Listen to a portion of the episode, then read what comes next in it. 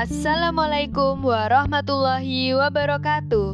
Halo pendengar setiap podcast, selamat datang di podcast Anti Squad dengan judul Dari Kita Untuk Riau. Sebelumnya perkenalkan, namaku Kana Takia Seno, biasa dipanggil Takia.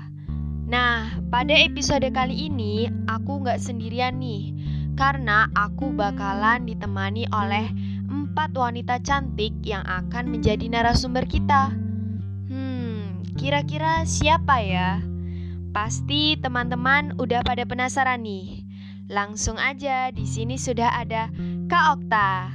Hai Kak Okta, apa kabar nih? Halo, baik dong. Yang kedua ada Kak Nanda. Hai Kak Nanda, apa kabar nih? Halo Kak Takia, baik dong. Yang ketiga ada Kak Hani. Hai Kak Hani, apa kabar nih? Hai Kak Takia, baik. Dan yang keempat ada Kak Ilmi. Hai Kak Ilmi, apa kabar nih? Hai Kak Takia, Alhamdulillah baik. Nah, keempat narasumber ini nantinya akan kita tanyakan gimana sih pendapat mereka e, mengenai kebakaran hutan yang telah terjadi di Riau pada tahun 2019. Tapi sebelum itu, uh, aku ingin sedikit menyinggung nih beberapa fakta uh, dari kasus kebakaran hutan yang terjadi di Riau pada saat itu. Nah, berdasarkan berita kompas.com yang pernah aku baca ya teman-teman, uh, kebakaran hutan ini sudah menjadi langganan dan hampir setiap tahun melanda Riau. Wah, kalau udah jadi langganan, uh, tandanya berarti bukan cerita baru dong melainkan kalau bahasa gaulnya itu kita sebut sebagai lagu lama. Nah, tidak hanya di Riau aja, bahkan hampir semua provinsi di Kalimantan dan Sumatera juga mengalami dan merasakan dampak kebakaran hutan tahunan itu. Menurut Gubernur Riau yaitu Bapak Syamsuar, tujuan dari pembakaran hutan ini adalah uh, untuk membangun perkebunan kelapa sawit. Hmm, menarik juga ya untuk kita bahas. Pasti Teman-teman sudah pada penasaran nih, kenapa sih kasus kebakaran hutan di Riau ini uh, sempat gempar di Indonesia, bahkan sampai di dunia internasional. Nah, untuk membahas lebih lanjut tentang kebakaran hutan di Riau, langsung saja kita ke narasumber yang pertama yaitu ada Kak Okta. Hai Kak Okta. Hai Kak Takia. Uh, gimana nih pendapat Kak Okta terhadap kasus ini uh, yang kabarnya sempat gempar di Indonesia bahkan sampai terdengar di dunia internasional? Berdasarkan data sama artikel yang udah aku baca nih ya kak dari kompas.com, Kebakaran hutan di Riau itu sebenarnya sudah terjadi di tahun 1997 nih. Tapi secara keseluruhan tuh yang paling parah kejadiannya di tahun 2019. Nah, akhirnya pemerintah Provinsi Riau tuh menetapkan status siaga darurat karhutla dari tanggal 19 Februari sampai 31 Oktober 2019. Malah ya titik panas terus bermunculan di Riau hingga Agustus. Titik panas itu tersebar di 12 kabupaten dan kota di Riau. Bahkan dalam satu hari BMKG Pekanbaru mendeteksi ada 150 titik panas. Nah, saat itu kabut asap imbas karhutla sudah mulai menyelimuti bumi lancang kuning, Kak. Hingga akhirnya puncak dari peristiwa ini pada bulan September Karhutla di Riau udah benar-benar sulit dikendalikan oleh tim Satgas Karhutla Riau, TNI, Polri, eh, BPBD, Manggala Agni, masyarakat, dan dibantu sejumlah perusahaan. Sampai-sampai ya, pemadaman itu juga melibatkan helikopter waterbombing. Udah sangat parah nggak sih? Selama dua pekan loh kabut asap paling pekat di bulan September. Misal nih, kita keluar rumah pakai sepeda motor Jarak pandangnya tuh cuma 200 sampai 300 meteran, Kak. Bisa dibayangin kan ya milisnya kayak gimana? Sampai parahnya kejadian itu bikin Presiden Joko Widodo datang ke Riau meninjau lokasi karhutlah di Kabupaten Pelalawan. Wah, miris sekali ya, Kak.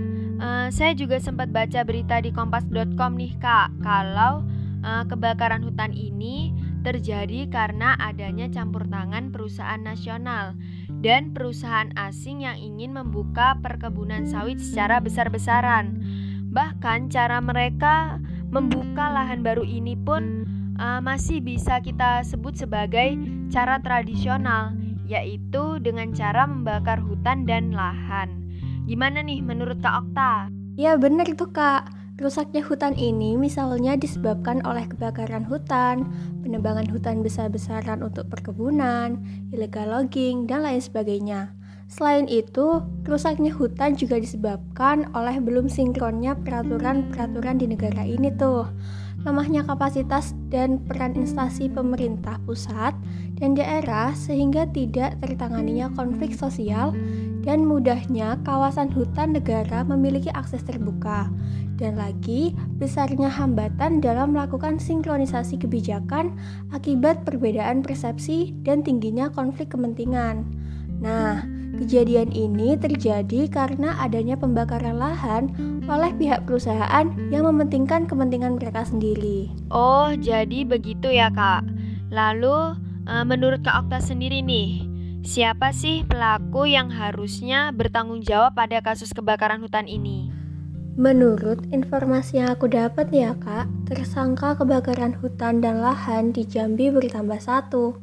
Polisi menetapkan PT DSSP sebagai pihak yang diduga harus bertanggung jawab terhadap karhutla. Total tersangka di enam polda prioritas kasus karhutla adalah 11 perusahaan. Selain Jambi, polda lain yang menjadi prioritas adalah Riau, Sumatera Selatan, hmm, Kalimantan Selatan, Kalimantan Tengah, dan Kalimantan Barat. 11 di antaranya sudah dilaksanakan penyidikan dan 84 lainnya masih dalam proses penyelidikan.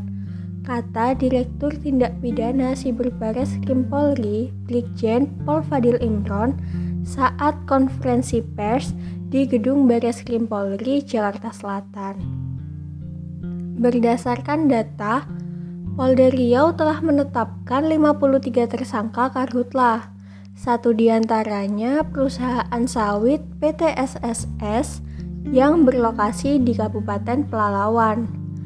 Sampai saat ini tuh ya kak, petugas juga masih melakukan penyelidikan sejumlah kasus karhutla di Riau.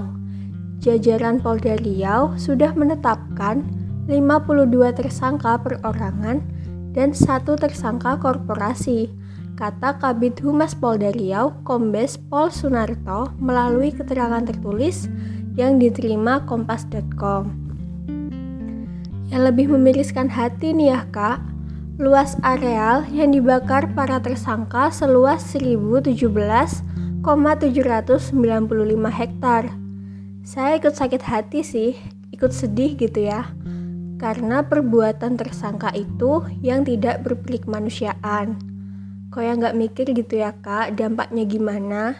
Keegoisan mereka itu bikin kerugian yang sangat besar. Oh iya, karena keegoisannya ini ya kak, pada akhirnya uh, masyarakat Indonesia hingga masyarakat di negara tetangga pun itu uh, ikut merasakan dampaknya akibat pembakaran hutan ini. Uh, aku juga pernah baca berita nih kak di CNN Indonesia, di mana uh, Wakapolres Siak Riau Kompol Hariri mengatakan kasus kebakaran hutan ini pada umumnya terjadi karena dilatar belakangi motif ekonomi ya kak. Iya emang kak, kasus kebakaran hutan dan lahan umumnya dilatar belakangi motif ekonomi. Karena biaya membuka lahan dan membakar bisa lebih murah. Pembakaran lahan emang sering dijadikan jalan pintas untuk membersihkan area penanaman sawit Hmm, saat itu kabut asap akibat kebakaran hutan dan lahan di wilayah Pulau Sumatera dan Kalimantan semakin meluas. Saat itu, kota Pekanbaru, Riau, diselimuti kabut asap pekat akibat dampak dari karhutlah. Menurut laporan kompas.com, pada bulan September tahun 2019 lalu, uh, kabut asap kian menyebar ke wilayah perbatasan Kalimantan Barat dan Sarawak, Malaysia. Selain itu, kondisi ini juga mengganggu aktivitas penerbangan pesawat. Kompas.com juga melaporkan kabut asap pekat akibat karhutla telah mengepung kota Pekanbaru, Riau hingga pemerintah provinsi setempat mengeluarkan pedoman bersama untuk mengantisipasi dampak kabut asap tersebut. Wah, ternyata dampaknya begitu besar ya kak bagi masyarakat sekitar. Sampai-sampai kabut asapnya ini nggak hanya mencemari udara di Riau aja ya kak, Bahkan bisa sampai ke negara tetangga juga ya kak? Iya kak, betul sekali. Negara-negara tetangga misalnya Malaysia dan Singapura juga ikut merasakan apa yang dirasakan oleh masyarakat di Riau. Bahkan kasus ini juga menimbulkan protes dari negara tetangga itu karena sudah membuat banyak pihak merasa terganggu. Misalnya ya, aku pernah baca nih kak, berita di CNN Indonesia yang menyebutkan salah satu warga negara Malaysia bernama Sofia Jalil ini mengatakan pencemaran kabut asap sering membuat dirinya frustasi karena terjadi hampir setiap tahun. Akibat kabut asap karhutla inilah banyak sekolah di Malaysia itu harus diliburkan setiap tahunnya. Menurutnya, ini merugikan sekali bagi para pelajar, apalagi saat menghadapi ujian. Menurut Sofia, kabut asap ini juga membatasi dia dan warga Malaysia lainnya saat di luar ruangan terlalu lama. Gak hanya itu aja kak, seorang warga negara Singapura nih ya, bernama Nur Hafizah juga ikut terkena dampak dari asap karhutla Indonesia setiap tahunnya. Nur Hafizah ini mengaku harus menggunakan masker karena kualitas udara yang semakin memburuk.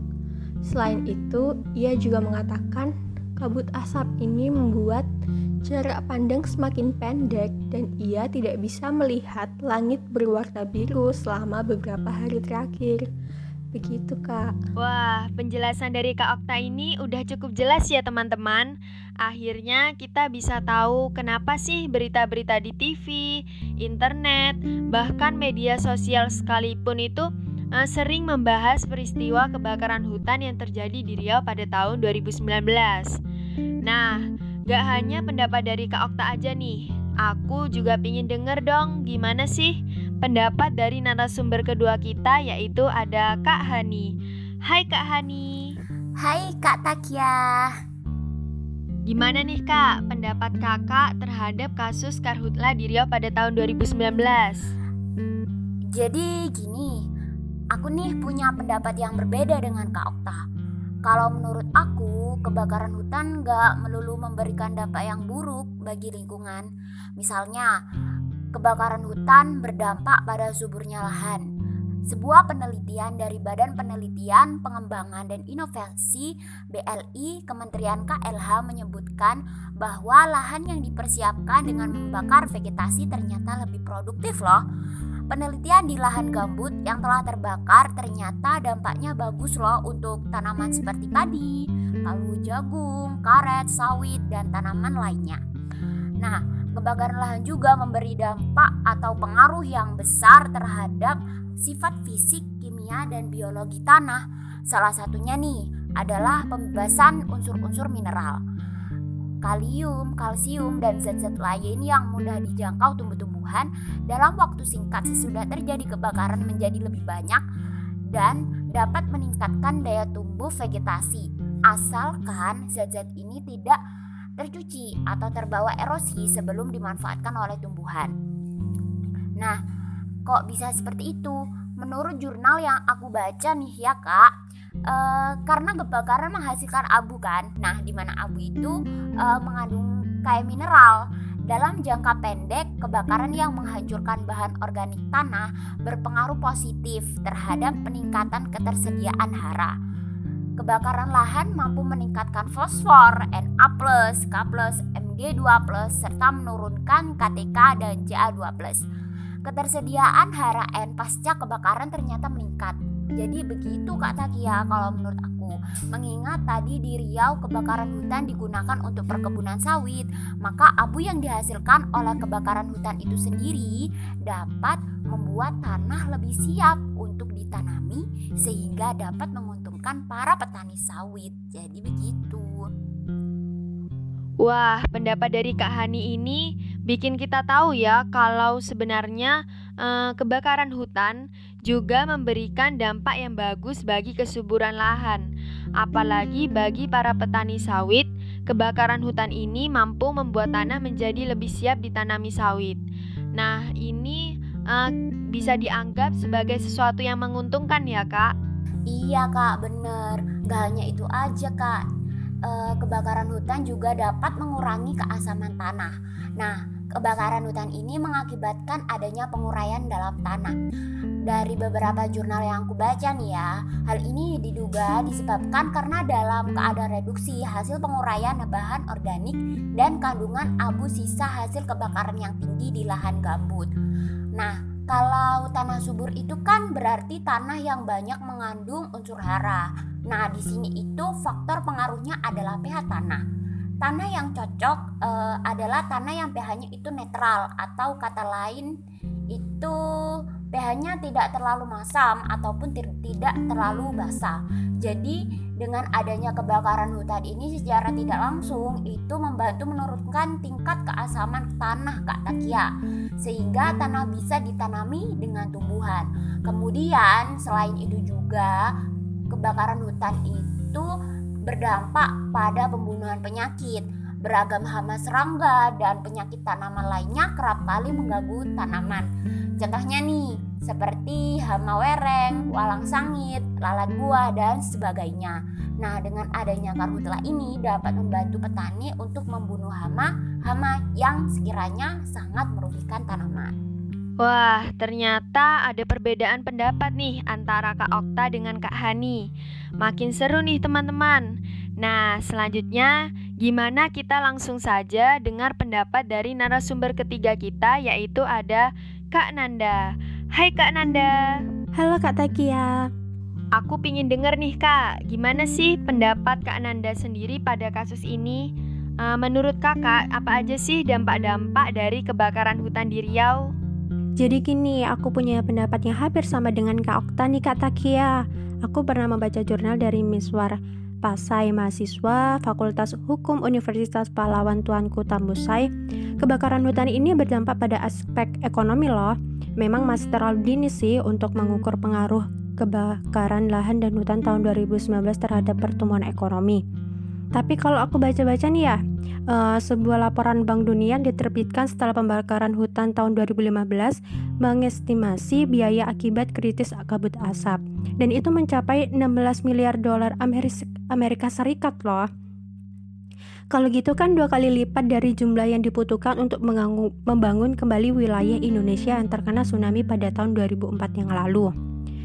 Kondisi ekonomi Indonesia juga ikut merugi karena dengan terjadinya karhutla ini, sumber devisa negara dari produk hutan kayu dan non kayu itu berkurang.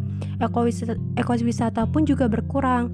Terus ya, uh, akibatnya dari kebakaran hutan ini masyarakat mengalami kerugian sosial seperti hilangnya hutan sebagai sumber mata pencaharian, penghidupan dan identitas masyarakat adat. Gak cuma itu loh kak, ada juga kerugian ekologinya seperti hilangnya habitat tempat keanekaragaman keanekaragaman hayati flora dan fauna berada, dan rusaknya ekosistem penting yang memberikan jasa lingkungan berupa udara dan air bersih, termasuk juga makanan dan obat. Seperti itu, Kak. Wah, ternyata banyak banget ya, Kak, dampak dari kebakaran hutan ini. Uh, selain itu, apa ada lagi, Kak, dampak-dampak dari kebakaran hutan di Riau? Iya Kak Takia, pastinya ada lagi dong dampak-dampak dari kebakaran hutan ini. Nah, kali ini aku mau bahas dari aspek kesehatannya ya. Sebenarnya sama seperti yang tadi. Dari mahasiswa Fakultas Hukum Universitas Pahlawan Tuan Kota Musai, menurut Rahman, Nurha, dan Bayu, asap dari kebakaran hutan itu kan bisa nyebabin banyak uh, macam penyakit nih, terutama yang paling kita kenal itu adalah penyakit infeksi saluran pernafasan akut atau bisa disebut dengan ISPA. Nah, dijelaskan kalau hampir satu juta orang menderita ISPA loh kak akibat dari kebakaran hutan dan lahan ini.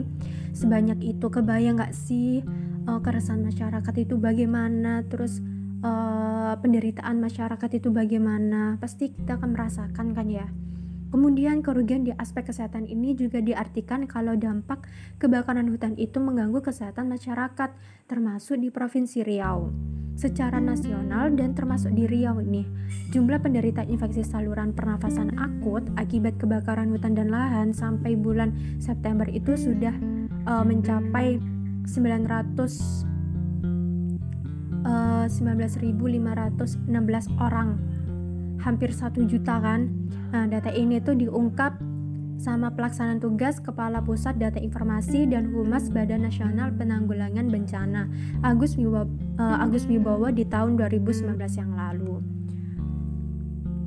14 penderita ISPA ini terbesar di enam provinsi yang terkena dampak kartla seperti Riau, Sumatera Selatan, Jambi, Kalimantan Barat, Kalimantan Tengah, dan Kalimantan Selatan. Emang ya kerugian uh, yang paling terlihat ini adalah kerugian kesehatannya. Kalau berdasarkan catatan uh, Kepala Dinas Kesehatan Provinsi Kalimantan Barat itu dinyatakan kalau kabut asap akibat kebakaran hutan dan lahan ini udah bikin paling sedikit ada 6025 warga yang menderita ISPA. Terlebih da, uh, terlebih lagi tuh seba uh, sejumlah bayi juga harus diungsikan karena menderita batuk, flu, dan sesak nafas. Nah, sedangkan kalau menurut UNICEF ya Kak, di mana UNICEF itu kan organisasi perlindungan anak-anak di bawah Perserikatan Bangsa-Bangsa nih. Mereka mengatakan kalau ada 10 juta anak di bawah usia 18 tahun uh, terkena resiko akibat menghirup uh, menghirup asap dari kebakaran lahan dan hutan. Kita semua tahu kan ya kalau anak-anak itu masih kecil, masih rentan uh, karena si, uh, sistem kekebalan tubuh mereka itu belum berkembang.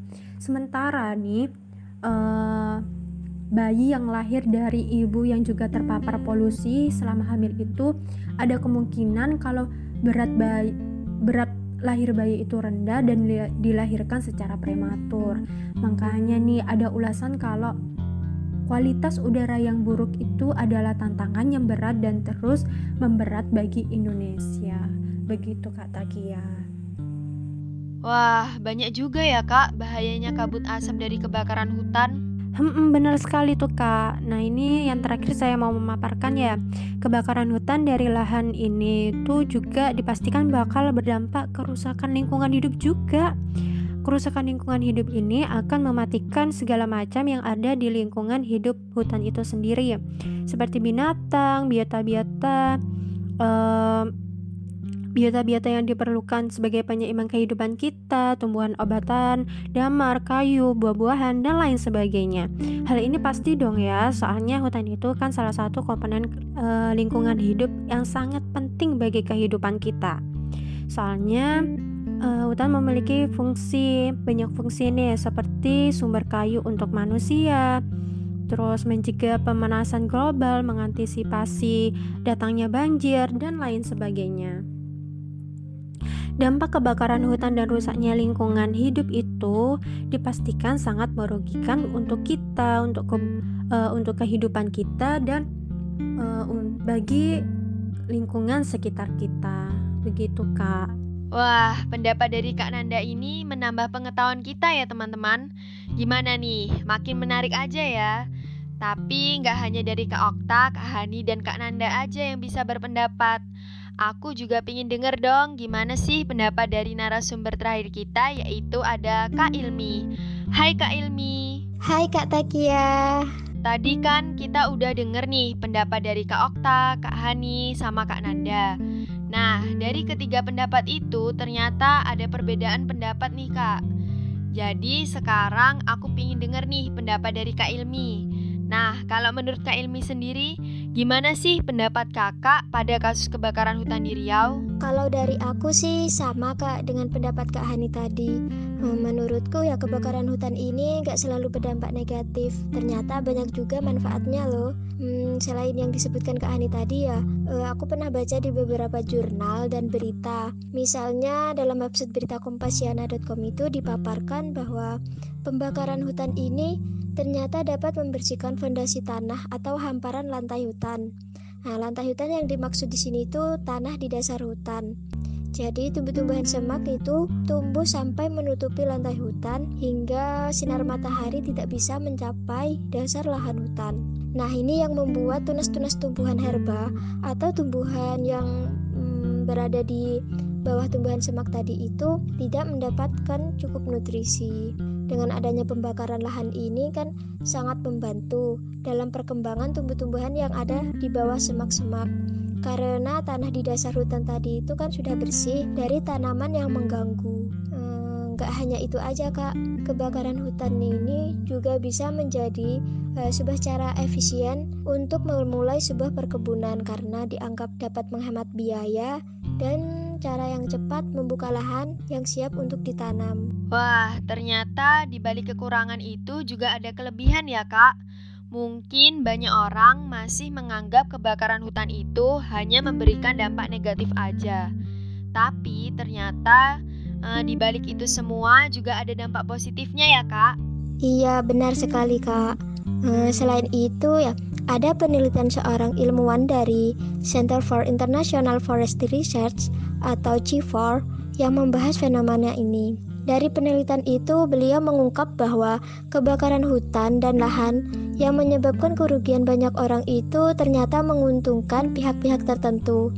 E, bagi mereka itu, membuka lahan dengan membakar menjadi pilihan favorit karena selain biayanya murah, juga cepat untuk memulai sebuah perkebunan. Sedangkan yang kita ketahui kan, kalau menggunakan cara-cara pengolahan lahan yang seharusnya itu biayanya mahal, apalagi di lahan tanah gambut. Pastinya akan lebih sulit. E, di tanah gambut kan traktor sulit dibawa ke lapangan dan bisa-bisa amblas saat dibawa ke lapangan. Dalam penelitian itu juga dijabarkan beberapa faktor pendorong terjadinya pembakaran hutan. Faktor e, apa? positifnya yaitu dari segi la harga lahan, dari beberapa data di lapangan diketahui kan harga lahan satu hektar itu kalau belum dibakar hanya 1,5 juta dan harga lahan tebas dan tebang itu sekitar 8,600 eh, juta.